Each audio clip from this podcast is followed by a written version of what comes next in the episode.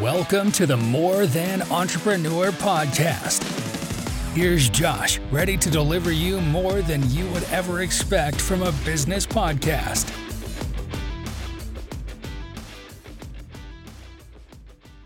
All right, what's up, everybody? Welcome to another episode of the More Than Podcast. I am your host, Josh Payne, and I'm super excited about the guest that we have on the show today, Jared Button.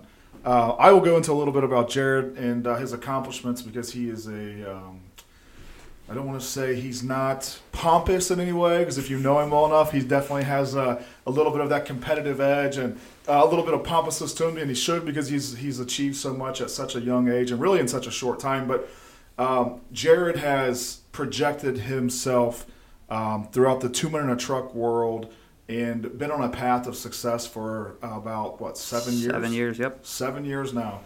Um, and I'll allow him to get into it a little bit more, but when I say coming from you know the very lowest of positions and working your way through the company, um, Jared is that story. So um, Jared was actually I think one of the second or third movers uh, that we ever hired, you know, at our very first location. And uh, Jared is now the owner operator of our Canton, Ohio location. He is going to be opening up his second location in Fredericksburg, Virginia, which is going to be opening up here soon. So he's got a ton of knowledge just in regards to like, you know, doing the hands-on hard work and making sure you're doing it at a high level. Uh, and placing yourself in a position to be looked at for management opportunities, working through those opportunities, um, and then ultimately putting himself in a position to change his family tree, which he has done. So, without further ado, what's up, dude? Yeah, it's great to be here, man. I uh, kind of took me off guard when you invited me on here, but I appreciate it. I'm super excited um, to be a part of this. You know, I've been listening to the More Than podcast obviously since you started, and I hope so. Really, just uh, yeah, it's cool. So thanks. Right. So give us a little bit of background about you. I hit on it briefly, but you know, tell us just about you. You know, your like your family, like you know where you come from, and um, you know what attracted you to you know two men in a truck, and just a little bit about your journey. Don't be afraid to to get a little deep into it too. Yeah. Uh, so I came from pretty pretty quiet, uh, humble home. Uh, had three brothers, so a little bit a little bit chaotic sometimes. Uh, grew up on a farm, you know, in the middle of nowhere in the country of Ohio, uh, which kind of taught me a lot about my my uh, work ethic. You know, my family hard workers. Um, growing up, that's all I seen. My dad working every single day, seven days a week. You know, grinding it out, trying to uh, trying to achieve things for us so that we could have a, a good life growing up.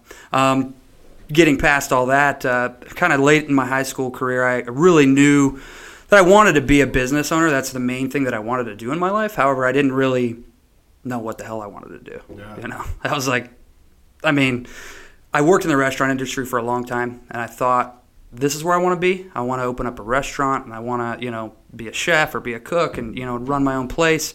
Uh, kind of fell into the trap of societal norm of you got to go to college to do anything in life. Yeah. So, from that moment, I I went to uh, community college for a few years. Wasn't for me. Just basically wasted a couple thousand dollars and, and just stopped going.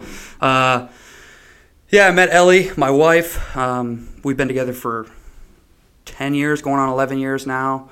Uh, so that's been quite the journey. She stuck with me through a lot of the ups and downs that I've had uh, from when I, you know, was still working in the restaurant then um, to finding my career here at Two Men in a Truck, which was about seven years ago where from that moment, yeah, I definitely didn't think of myself as being an owner of moving companies. Yeah. Um, but when I started, you know, you know the conversations we had early on in the, in the, the old Chrysler, uh, driving around to in-home consultations, and uh, kind of just kept portraying to you how I was interested in this, and this is something I wanted to do and I wanted to pursue, and um, had many opportunities. Moved out to Maryland uh, with Ellie, well, without Ellie for a while moved out there. We started up uh, our Potomac location, which was a, a, a huge learning opportunity and, and, growing opportunity for me to to kind of find myself really a lot and uh, just become a little more diverse with with leadership styles growing there and culture You know, totally different living on the East Coast than rural Ohio. Yeah. Uh, so There's not a lot of goats and hogs and cows. Like there's no farms out in the middle of Potomac, Maryland. no, not so much. So Nothing like that. So again, Jared is extremely humble, and he will not talk a lot about like you know how successful he has become in, in such a short time. Um, when you came in the door as a mover, right? You were making what 10, 15 an hour? yeah, I mean, it was Yeah. like it's very minimal, especially seven years ago. And um, I remember one time, and I think that it's funny because Erica, my wife, she'll tell you all the time that it's, it's her that found Jared for the organization. I believe we had. Uh, what was it like an open house or a grand opening or something? And Yep. Jared took it upon himself to just start opening up doors and shaking hands and like smiling at all the, the Chamber of Commerce people that were coming in. He wasn't a manager. Uh, he wasn't a team lead. He wasn't even a driver. Were you a I driver? was a driver, Maybe you were a driver at that point, but and it's just like, who is this guy going above and beyond? Um, to, you know, so for anybody listening who's not an entrepreneur, who is an entrepreneur right now, always know people are always watching. You Mm-hmm. never know who's paying attention to what's going on because, candidly, without my wife saying, "Hey, look at this dude, look at him shaking hands, look at him going above and beyond," it immediately put Jared on my radar. From so from then on, I'm in the operations manager ear, like, "Hey, what's up with this guy? What's he about? How well does he do on the trucks? Is he interested in a management position, right?" And begin to have those conversations behind closed doors uh, that not a lot of people know happened. So somebody's always watching. Remember that. But so you progressed from mover to driver, and then you were an operations manager. yeah. Well, move manager underneath our current ops manager, Okay. and then uh, yeah, ops manager, then uh, essentially general manager of the Canton office before we moved to Potomac. Right. So he's mentioned his move to Potomac a couple of times. Uh, walk us through that. You got an opportunity to. Yeah, to uh, go out and, and become a an owner operator essentially for the Potomac location. I remember I was actually in Michigan uh, at our corporate office for two men in a truck, and you called me. Yep. You're like, "Hey, would you uh, move to Maryland?" I was like, "Yeah, for sure." Yeah. you know, I mean, I've been waiting for that opportunity, you know, kind of since I started.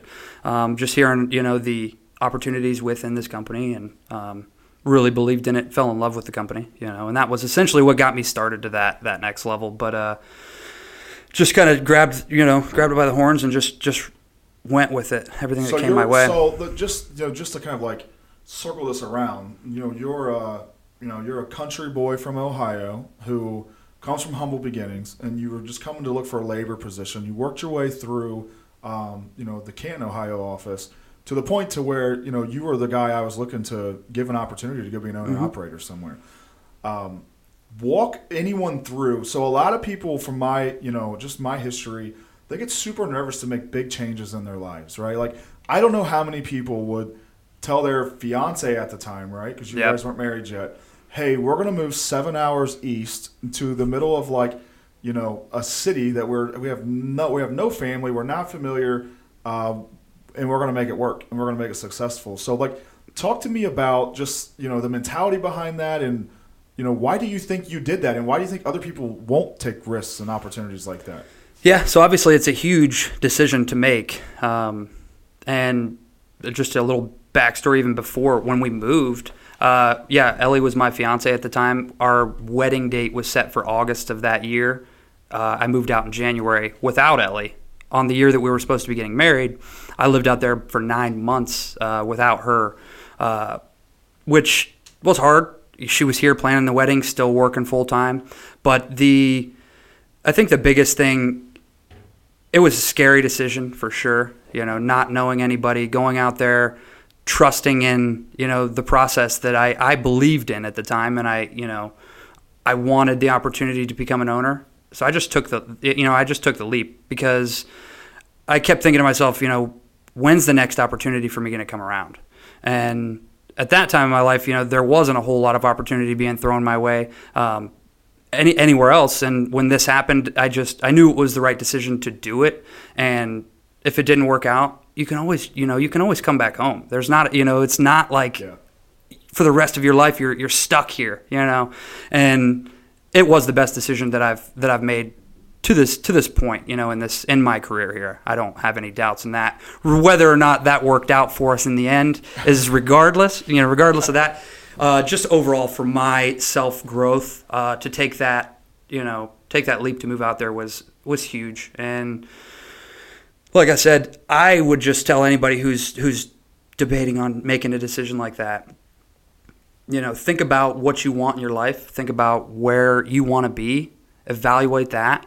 Is this going to get you to that level, or is this going to be a ma- massive stepping stone to that next level? And do it. Don't be don't be afraid to do it. I mean, it's it's it's hard for sure. It's hard for sure, and, I mean- and I think that people get paralyzed by the fear of making big decisions, especially moving away or you know uh, making giant career changes or you know whatever it might be that'll help you achieve the level of happiness or level of success that you want to achieve. We become like overly um, analytical, right? And we get analysis, but we get paralysis by analysis, right? We talk about that often, but at the end of the day, you know what I hear you saying is like, look, it was just kind of like one of those opportunities to where you knew it likely wouldn't come around again and you kind of had the understanding of like how bad could it really be Yeah. and i think that you know it, there are times even in my past it's like you know things are really bad and um, you know we kind of we over exaggerate worst case scenario mm-hmm. right? And it's kind of like well really what is worst case scenario? Like is worst case scenario you have to move back to ohio and say hey this potomac office didn't work? Or is worst case scenario telling your wife or your fiance hey i gotta you know i gotta find a new job again? Like there's plenty of jobs. There's plenty of opportunities. Worst case scenario is never as bad as anybody as No. anyone wants to make it out to be. And it kind of sounds like you, you Yeah, I think- understood that in a way. I think too many people, yeah, they're they're afraid of that, you know, and they make it out to be something that's going to be detrimental to the rest of their lives, you know, and it's like, you know, something could set you back for for a year, you know, or, or more, but that's nothing in the grand scheme of things to me. It's a blip know? on the radar. What's Yeah. one year? What's ten years? We laugh Right. all the time. Like Yeah. seven years ago, you know, it, it seems like it was just yesterday that we were, you know, working. You know, Jared and I worked a lot side by side, especially in the beginning, and uh, growing, you know, our very first franchise, which which ultimately was a stepping stone for a lot of people within our organization, and has allowed a lot of opportunity and a lot of our expansion was was ultimately because of uh, the initial sacrifice that Jared made to go to Potomac, and you know, while the Potomac office didn't work out for us, it's a fantastic operation still to this date. It just wasn't necessarily a great fit for our um, for our team and what we were trying to achieve. Um, you know, we ultimately made the decision to bring Jared back to Ohio, and he was the general manager at our Dayton offices. And you know, the ultimate goal is always to get Jared back home, and back home is around the Canton area, and um, that's where Jared is now. And he's like we said, he's become an owner operator, and um, you know, he's he's ultimately a multi-unit franchisee. So from mover to multi-unit franchisee, you talk about changing your family tree. You talk about people in your family who look at you a little bit different now. Oh yeah, absolutely. Yeah, yeah. That's it was kind of annoying at the beginning, you know. Whenever you, you just start to have this kind of reputation of you know a successful person, and that's all anybody wants to talk about, and you're like, yeah, I'm still the same fucking guy, you know. I just I, I I'm just you know bettering my life, bettering my family, you know. So, but yeah, absolutely. Well, it's like, yeah, you're just, and it's it's so funny, right? You're like, well, what do you mean? Like, why is this such a big deal to you? And it's a big deal because they've never seen anybody else achieve it before. Yeah. So it's almost like you are like um, a superhero in their minds, or like you have some superhuman power. And and you know, I know you'll be the first to say like you don't have any superpower. You just work your ass off. Yeah. That's it. That's that. You know, the the the farm boy from Ohio. That's that mentality. And I think that as an entrepreneur now, uh, that has helped you tremendously because you have zero. Um, you have no let's just say fear whatsoever of jumping on a truck, of getting your hands dirty. And all too often people get, you know, they get to the point that you're at right now where they have equity in multiple franchises where, you know, they've, they've ultimately changed their family tree and will continue to do so. And they want to sit back and they want to fucking put their feet up on the desk and say, hey, I've made it. Yeah. I've made it. So, like, what stops you from doing that? Yeah, I mean, it's always going to be hard for me to do that just because of where I came from, uh, you know, and that's just not in me to do. Uh, but I don't ever want to stop. I mean, I'm nowhere near where I want to be, you know, and I know that to get there, I'm going to have to give it everything that I have, whether it be taking care of one of our the families that we have to move here in Canton, or driving up to one of my other locations and you know stepping in for an ops manager who who's out or who quit or who got fired or whatever it may be.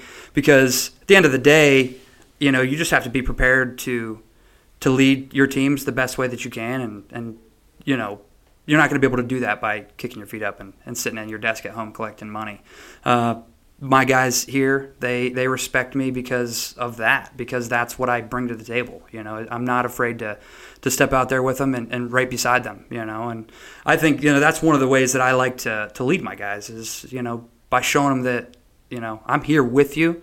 You're not here f- for me. You know, we're here together to achieve the goals that we all want to achieve. And everybody's got different goals, especially in this organization. Some guys have, you know, their goals are just to just to be here for a little bit of time, or to move on in two years, or to continue to grow here like I did. Um, but regardless, you know, that's the way that I want them to perceive me um, and respect me based off of you know what I give them. And it's kind of the, the best way that I can explain how and why I do what I do and the way that I do it. It's it's it's ultimately the only way to lead. It's to lead by example, right? And our mentors talk about that all the time. And um, there are plenty of books written about leadership and you know different styles and servant leadership and what's the best way to lead like different types of people and understanding their personalities. And at the end of the day, it's like, hey, lead by example.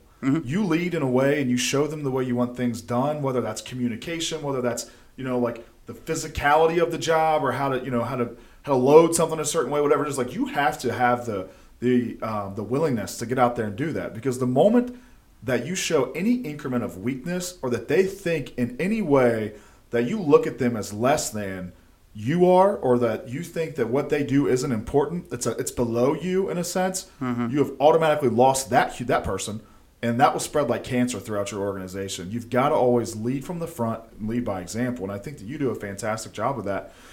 When we talk about like leadership skills right i mean you know you're in charge of i mean i think throughout the summertime you've probably got 45 50 Yeah, 30, 35 guys, yeah. yeah so and i think we were talking before the episode started in the moving industry what did you say the average annual turnover rate is? It's around 200% year, year, year over year. So, so I why mean, is throughout that so year. explain to the audience why is that I mean, I think obviously a big component of it is just the demand, the general labor. It's hard work. I mean, it's it's moving furniture all day, so that has a big part of it. Absolutely. Um, but you know, coupled with that, is it a good environment to work in? Because you're busting your ass every day, and it's not a good environment. That's going to lead to massive turnover for sure. Um, you know, I might uh, just go into Yeah. uh, something that we've achieved here, which is, has been a huge uh, opportunity for us in this office specifically to continue to assist families and make sure that our teams are set up for success. Is uh, we've probably uh, we've been right around the fifty percent uh, turnover this year, which is I've never had in seven years. I've never had that. 50% so.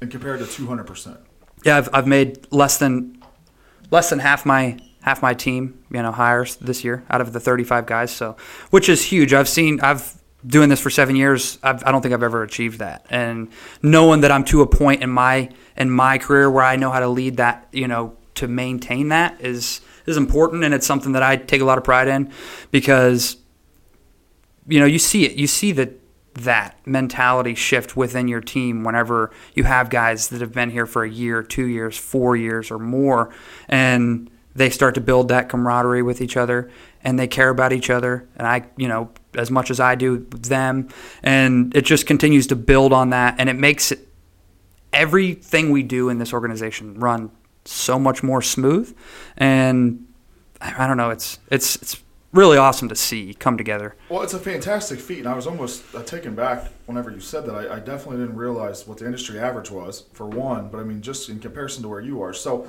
we talked in the beginning about we have a lot of service um, service level or service provider entrepreneurs who listen to this. Um, people who work in the service industry, just in general, who listen to this. So I want to talk about like tactical things ground level, what have you implemented over the past 18 to 24 months or however long it's been to minimize that turnover, to make to make you like, you know, I would say the exception, not the rule in this Yeah. industry. Um, I'd say the biggest thing whenever I got back here, accountability for their actions and everything that they did. Um, whenever you get everybody bought in on that, it, it creates just every, everybody being accountable for their own actions. They hold each other accountable. And with that, that's that's probably the biggest thing that I had to implement when I came back, um, which made a, a big impact on everybody here. Um, along with that, it's just the processes and making, you know, a lot of people who aren't, you know, they're not in a leadership role, um, and they probably don't want to be in a leadership role. They want processes and they want structure, which I was able to give them. So they felt not micromanaged or anything like that, but I set them up. Here's the playbook. Run this play, and we'll win. And they seen it happen, and then it kind of just fell into place for them. And they're like, "Wow, yeah, this is we're better off like this." And I don't have to micromanage them. I, you know how it is. I have Yep. six six crews out on a daily basis, uh, anywhere from 18 to 25 guys out and about, you know, moving throughout the city, and I'm not there with them all day, you know. So they they have to have that structure, playbook, accountability to be able to get through their days successfully and operate. Yeah, so most people, to be honest with you, I didn't expect you to go there. All right, I expected to hear things that most people would say, like, "Well, we have a fantastic culture. We make sure that we provide lunch once a week for the guys, and we make sure we have waters, and we do like super cool employee things, like you know, summer outings and Christmas parties, and we give like you know bonuses, Yeah. which are all things that like I We know do. you do. I Yeah. know you do those, but those are not what creates and maintains a positive culture, um, you know, and a foundation for growth for every individual within the organization. And you can correct me if I'm wrong, but on average, like I, you know, most, you know, in any industry, landscaping, moving, contracting, right, any like laborious type job, you're normally dealing with 18 to you know maybe 30 year old dudes. Maybe they're a little bit older than that sometimes you know down on their luck but generally speaking they don't come from like affluent backgrounds right they're not the guys who who have a college degree usually there are Mostly, some yeah. right they're the guys who have just you know kind of been dealt a crap hand they're looking for a job not a, not a, not a career it's a job and they're walking in this door with zero expectation of making it a career or zero expectation of, of really moving their lives forward. And we're immediately hitting them with that as soon as they walk in the door. Like, you know, our slogan is moving people forward, period. And we talk about that. I understand, you know, I know that in the interview process and whatnot. But uh, I think that what you're saying is these guys who come from these like rough backgrounds, like they actually progress and thrive in an environment where they're held accountable. Yeah. And I think most people would think the opposite. Most people would think like, "Holy crap! Like this dude's not going to listen to me. He doesn't want me to like hold him accountable or explain to him what he did wrong or like walk him through how he could be better. He just wants his paycheck. He wants to get here and leave." And it's like, you know, it sounds like you have found that it's the complete opposite of that. Yeah. I mean, you're always going to have some guys. There are some employees that come in that are like that. But yeah, absolutely. I mean, it's, you can, you know, I've learned over the years not to, when I interview people or whenever I bring people in, it's, you never know who, who you're interviewing. And I've had people come in that I thought there's no chance this guy's, like you said, going to listen or whatever. And, you know, I, I set them up, they set the expectations, and they just run with it. And they've, I found some people that I thought weren't going to make it, and they're some of my best employees I've ever had. Yeah. You know. So, in regards to just that accountability piece, I think it's so big, especially in the service industry world. Um, would you say that you know cons- consistency with that is is a struggle that you see other leaders make? Like they they will like you know let's say it's January first, or it's almost the first of the year, and it's like hey here's our you know here's our core values, and we're gonna have biweekly meetings, and you know it's like you do it for a month and then it falls off. Like is it Oh, is that a absolutely. common theme you see in this world? Absolutely. You know, and I, I've been guilty of it in the past too. You Yeah. know, it's, uh, but I mean, it is a difficult thing, and that is the most important thing is remaining consistent with your actions and what you put in place for your team. Because the moment that you don't do that, they're going to lose trust in you and lose, you know, faith that you're going to lead them in the right direction. Because you're telling them one thing and then not following through with it. Well, why should I follow through with what he's telling me? Right.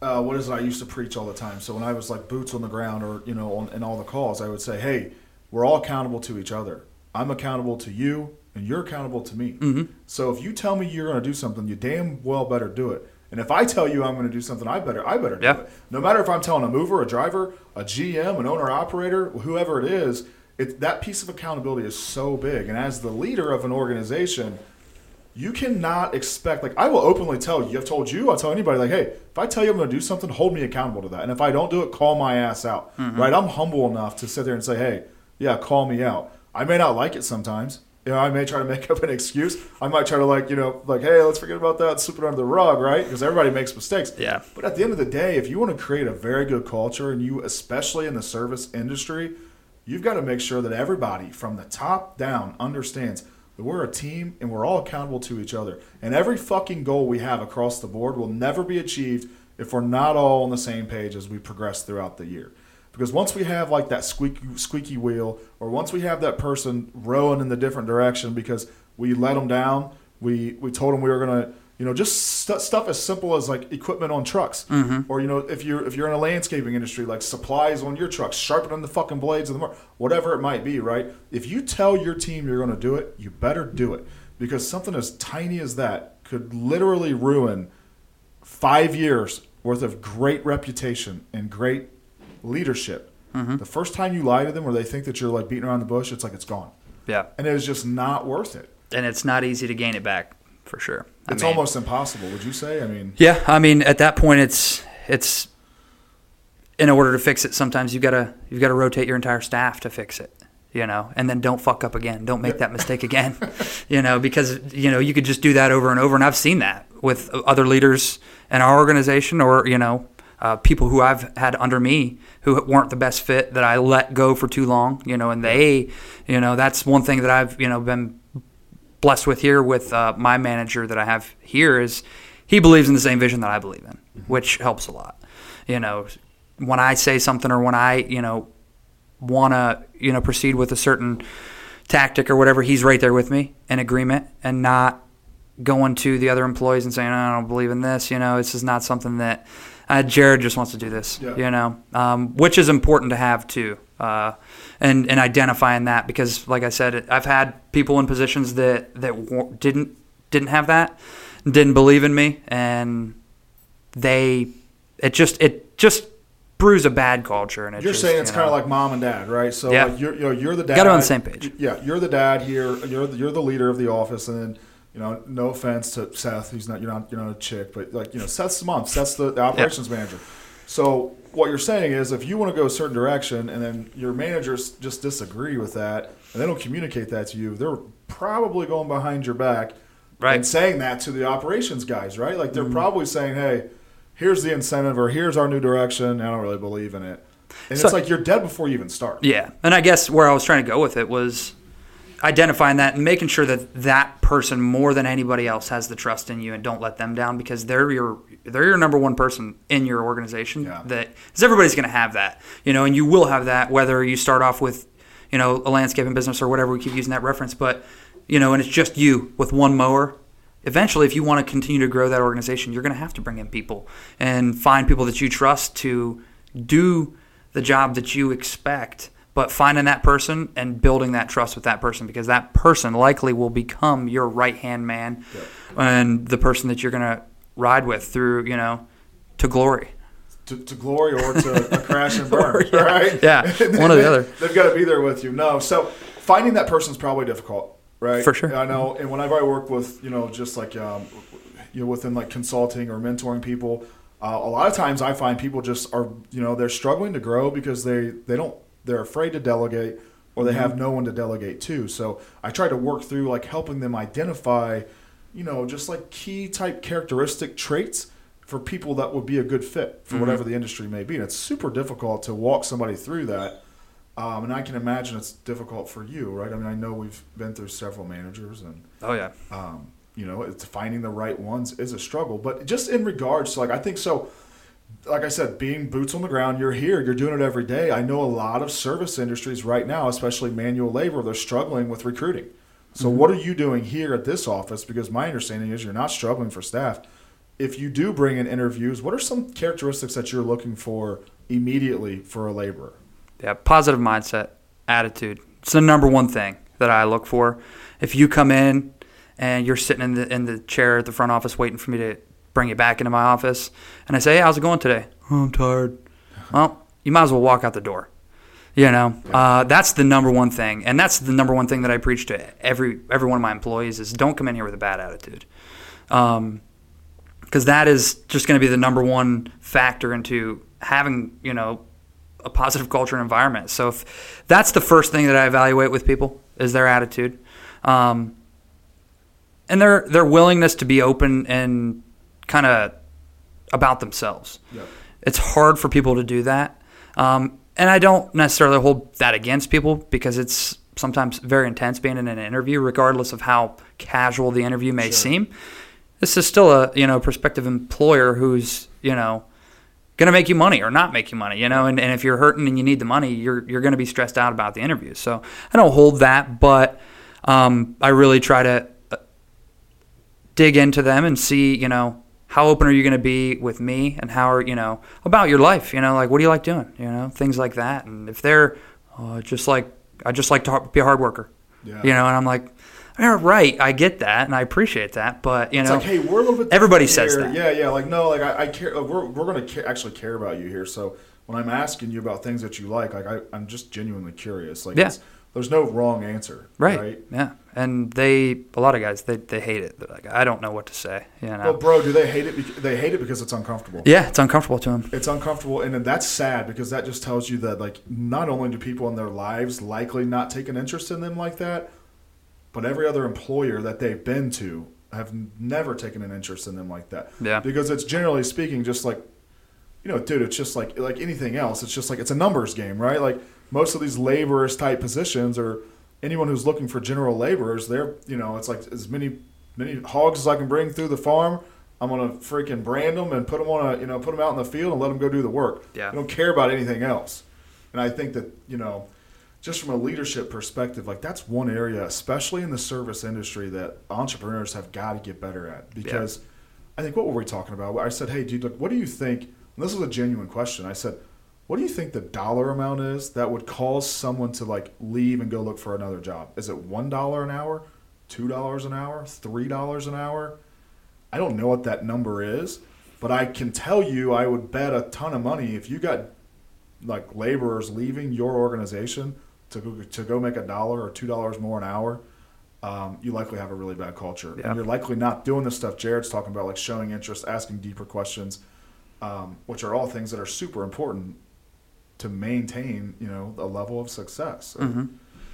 They have to know you care. Yeah. Right. I mean, at the end of the day, um, whenever you're talking about like, you know, I look for a positive attitude. Some people might roll their eyes and like, "Oh yeah, that's a corny answer." Everybody Yeah. says that, but it's like at the end of the day, like, and I know you believe this. Like, you can teach them anything else. Yeah. If Right. you're willing to, and you ha- and that, that it all comes from there. That's why it's yeah, it could be a, a corny answer, whatever. But if you have a positive attitude and a willingness to learn, you're good. You can Sky's do anything you want in life. Yeah, sky's the limit. But if you come in with a negative ass attitude about the job or like I don't know, this is it's gonna it's kind of just a job for me. Um, I don't know, whatever. Well, I mean, then that's what you're gonna get out of it, you know. Yeah. But I when I came in here, I never knew this is what I was gonna do. Um, day one when I walked in, uh, you were sick as hell, and you came out, you're like coughing and sneezing, and uh, you know, but you still got up there, talked about the vision you had, what you what you saw. You know, I walked into an office that didn't even have a piece of furniture in it. I didn't even know if I was in the right place. But um, Did it still have a tanning bed in it? I think in the back, yeah, Yeah. and uh, like a, a a toilet that was out of the bathroom that they remodeled that was just sitting there. uh, but yeah, you know, and it kind of just no matter where I've been here, other loc other other areas. Uh, I just give it my 100%. Whether that's going to be my career or not, I'm going to give it everything I have and learn as much as I can from that business. Yeah. And that's kind of what I try to preach to my guys too, you know. And, and I know you, you know, that kind of stemmed from what we do in moving people forward. You know, we we want to move people forward in every way, but I just I've always had that mentality myself, but I try to teach other people that Yeah. Because you know, and I get I've heard from people, well, not everybody's like you. I'm like, well, you can be, because I'm no different than you. Yeah. I just have shifted my mindset to giving it 100% and doing whatever I can to make it work for me in the position that I'm in because like you said at the beginning, we're no different than anybody else who's Right. in this organization right now. The only thing we've done differently is bust our ass. Yep. And you know, it's that's what I try to instill in people is like you get what you get. Give. You know, what you give is what you get. And that's the way that I like to, to, to lead my guys to. And let them know that, you know, you're not a number. You're gonna get what you give me. If you come in and you show up on time in uniform, ready to go every single day, you're gonna get the hours, you're gonna get the opportunity for, for long distance moves, you're gonna get the opportunity to grow first, you know, and become a leadership role, the new roles we were talking about earlier. Um, show me those things and, and give it your all. And that's that's all that anybody's asking for, you know. And that all starts with communication. That's all that it is. Like you're, mm-hmm. you're communicating that to them. You're telling them the expectations and accountability, right? It's it's all encompassing. It all comes back to what you talked about in the beginning, right? And, and Yeah. they would never know this, like you know, hey, why aren't I getting more hours, or why does this guy get to go like to Florida for this big job, or whatever it might be? And it's like you, as their leader, are setting the st- the stage for communication. Open door. Ask me questions. We're here to, to answer them, right? Like there's no there's no secrecy behind what we do and how we do it because again it's about making sure everybody's rowing in the same direction. Yep. and the, the one time you got some dude thinking he's getting slighted it's like no like you know jared and i know jared's team they're constantly communicating expectations. Here's how we're going to go do it. Here's the playbook right? It's definitely not um, you know i know you're not just getting up there and like just throwing mud at the wall and seeing what sticks. It's very well thought out and at the end of the day it's you know if you listen and run the play we will execute and we will win. And if you don't hey, we probably won't win. And the, the honest answer is you probably won't be here, right? Mm-hmm. Because I, I think that we need to hit on that a little bit too. We've talked a lot about like the fluffy side of you know general laborers and people in the service industry and you know what we look for in hiring and having great accountability. But like, what do you do when you got that that wayward soul that's just like, yeah, no, fuck off, I'm not doing any of this. I Yeah. mean, how how many opportunities do you give them? How quickly are you terminating them? Like, you know, to walk me through that a little bit. Yeah, I think that's a big uh, opportunity for any new leader coming in. Is you're going to have those those moments that are extremely difficult, and you cannot be afraid to make the decision that's best for your company because it's going to only hurt you. I've I know you've called me and said, Jared, what are you doing? This guy's been here way too long, man. I don't know what's going on, you know. But I think that not just having the conversation with them. Yeah, you should be fair and firm with and, and consistent. The firm, fair, consistent with your accountability to the team. You know, letting somebody run over you for time or time after time after time is it's going to have a bad effect on on your overall business. Um, making that decision, whether it be tough or not, I've had to I've had to let go guys that were I looked at as my friends. You know, we worked together for years. They were my em- employees, but uh, they became really close, and I cared about them. I cared about their families, and at the end of the day, they weren't getting the job done the way that I expected it to be. And I had several conversations with them, and I'd have to let them go. And those are tough, tough things to do. And as much as I wanted to sit there and say, "Well, I, I care about this guy. I don't want to let him go. It's November, December. It's right before Christmas." Yeah. It is what it is at the end of the day because you're in this, you know, ultimately you started a business to change your family tree, to try to better your life. Right. And that's what you have to look at, you know, and and we've walked into other locations that we've bought that had that kind of we're doing this and these people are here because they've been here forever Yeah. not because they're doing a good job, you know. And I think I don't know, you just gotta just gotta rip the band-aid off and just move on sometimes. And it's tough.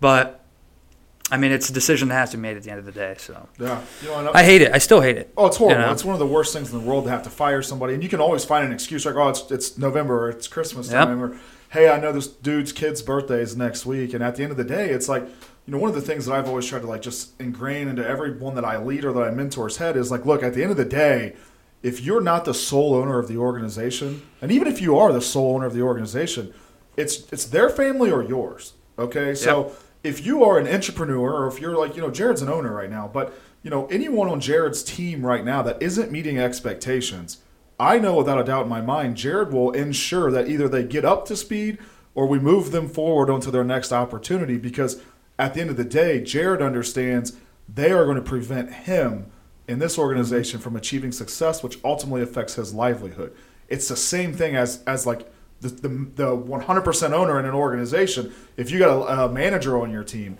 or you got like your right hand man who's just not accomplishing and doing what they need to do, it's going to prevent you from achieving what you want to achieve. And at the end of the day, I just never understood that mentality. Like you care about that dude and his family more than you care about Yeah, your more than you do your wife own and kids at family. home. Yeah. Like, so what are you doing? Make the decision, right? Mm-hmm. If they're not a good fit, the quicker we get them out, the better. And it's better for them too. So if they're not a good fit for you, they're likely not going to go anywhere in your organization. You're just holding them back at the same time. And if you think about it like that, you know that this is going to open a door for them. You know, and it may hurt now, but it's going to be better for them in the long run. Right, long term, right? And And we've had to have conversations like that. Like, hey, listen, you know, like we, we think you're a great person, you're a great human being. I know, especially on the sales side. Yeah. You care, you try. At the end of the day, this just isn't for you. Mm-hmm. And it's not fair for us to hold you back from you going to find what you're going to be good at. Yeah. Right. And that's our job. And I think as leaders in any organization, your job is to not be selfish and want them to stay with you forever. Your job is to not hold them back from achieving what they should ultimately be achieving. Your job is to move them forward either in your organization or onto their next opportunity. Because Yep. the more selfish we are as entrepreneurs and the more selfish we are just like, you know, with our time because I think a lot of times what happens, bro, is that like you got a shitty manager, right? Let's say your manager here is like not doing a good job. He's not showing up, whatever it might be. If you're going to get rid of that guy, that's going to add to your workload, right? Yeah. Right. So who wants to add to their workload? Yeah. The answer is no one.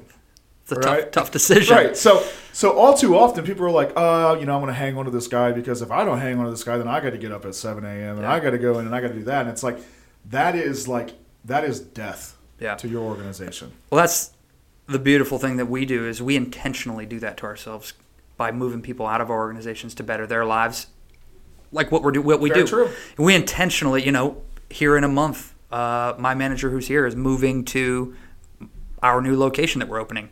Well, guess what? I'm the guy up now. You know, I have to step in until I find somebody to, to step in for him. But we intentionally do that to ourselves. You know, Yeah. on a you know year over year. But so it's nothing. You know, it's nothing for us to have to do that. But I think that you have to understand that. You know, it's Well, yeah, because at the end of the how day, long is that going to go on? You know, forever. It would go on forever unless you stopped it, right? Yeah. And that's why I said it equals death because at, at some point it'll stop your business from growing and achieving what it should achieve. Mm-hmm. And yeah, you're 100% right. So, you know, Jared is moving his manager forward and moving him into an opportunity to change his family tree. And that was all Jared's decision. Jared could have easily said, hey, yeah, I don't really have anybody here, Josh. Go find somebody else. Because Jared's life will get very hard over Mm-hmm. the next three months until he finds a replacement. But at the end of the day, it's what's right for this organization and it's what's right for um, For him. individual. Yeah. to- yeah, it's, it's about him. It's about them, not us, right? Yeah. I know we got a lot. You got a lot to do today. I don't want to take up a bunch more of your time, but just uh, let everyone know from you know, especially again, we're hitting on the service industry stuff. How important is customer experience? And and I'd like you to dive a little bit deeper here because I think that everybody gets stuck on helping the customers who actually like use your service, and it's like those are the only customers we care about yeah, walk us through the mentality of anyone and everyone and right and what we talk about from an experience standpoint Yeah, I think at the end of the day, you have to look at your entire wherever you're at, whatever city you're in. Everybody in that city is your your customers. It's it's no matter what you do. When you're out at the grocery store wearing a two men in a truck hat, everything that you do, they're your customers. And uh, so when you have that closed mindset of, you know, well, if they call in and they need my service, then uh, you know whatever. But you have to the customer experience goes beyond even that. It's it's anytime you step outside into your city, and like I said at a grocery store, that's a customer experience that they're going to be looking at. Um, I think it was probably six years ago. Yeah. You sent me a picture of like Molly Maids or something. I don't know if that was it. It was a maid company. Sure. And they were standing outside smoking cigarettes right in front of their car, and you're like, this perception, you know, of what Yeah. you do. But the customer experience is is the number one. I mean, you have to take care of your customers. You know, like I said, it goes beyond just the customers that call in, but creating. We talk a lot about creating wow factors for our customers um, when we're out on the jobs. You know, making sure that you know you're cleaning up after yourself. You're not leaving pop bottles all over the place or whatever it may be. That's the little stuff Yeah. that that you just should be doing anyway. Um, but whenever you know if a customer i tell my guys all the time whenever a customer if a customer needs something from you if it's in the realm of if, you know like something that's reasonable yeah. do it. I mean put put their s- van seats up if they need you to because it's an older woman and she needs help putting her van seats up. Or if she asks if you can run this bag of trash out to her curb why would you not do it? Yeah. you know? Um, that is the stuff that not enough people do. They come in they do their job they leave. But I expect all of my guys to go above and beyond every single time they're out at a customer's house, and whether it's moving one couch or moving three trucks down to Florida, this, they all deserve the same treatment, the same treatment no matter no what. matter what. Yeah, and I think that you know one of the things that I, would like to add to that because I know that I know that we talk about it often is, you know, so our conversion rate's about fifty percent, Mm-hmm. right? If we get hundred phone calls in, in a day, fifty percent of those people are going to go on our schedule. What gets lost in translation is the experience that the other fifty percent who did not Mm-hmm. use your services have the perception that they have of you and your company, because those fifty people are going to go talk about their experience or they're going to go tell the story of why they didn't choose two men in a truck or why they didn't choose your company, right? So I know that you do a very good job of constantly preaching that, like to your CSRs and your salespeople, that Yeah. even if they're not using us, it doesn't. The experience still matters because because what I mean because they're going to go talk to four or five other people, Yep. and while we may be too expensive for for them, it doesn't mean we're too expensive for their aunt, their uncle, their best friend, their four cubicle partners within their building, right?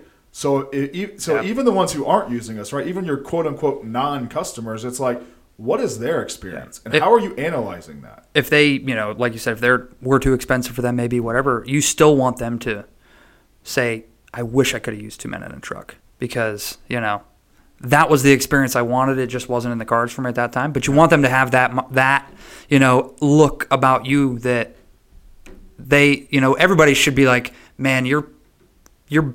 Honored to be able to use them because they're the Yeah. best you know?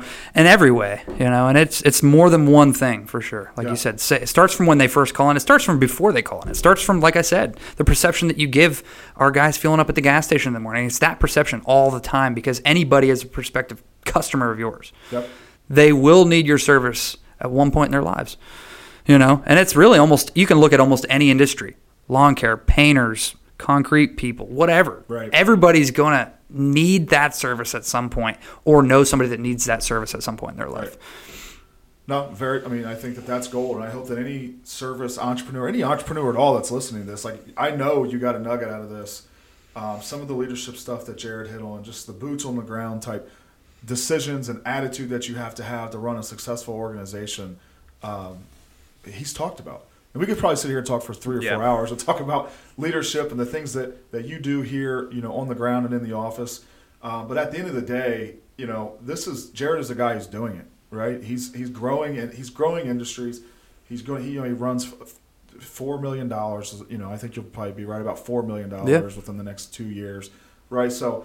Uh, if you have questions, if you if you would like Jared to dive into a little bit more about recruiting or about communication or sales processes, right? Like this guy's doing it all, and, and we'll definitely link his um, your Instagram handle um, in, into the show notes here, and then obviously Facebook is just your name. yeah right? yeah Right. So uh, reach out to Jared. As always, reach out to me. Fantastic conversation, dude. This Thanks, was, man. This was better than I expected. You you do got a little gold in that head up there, dude. So um, all this time we just spent together just might have paid off a little bit. yeah No, maybe super fun. Thank you for being here. And uh, appreciate you having me no, no problem at all. We'll see you guys next time. Thanks. Thanks for listening to the More Than Entrepreneur podcast. Be sure to follow Josh on Instagram at the underscore Josh Payne and subscribe to never miss a podcast by visiting thejoshpayne.com.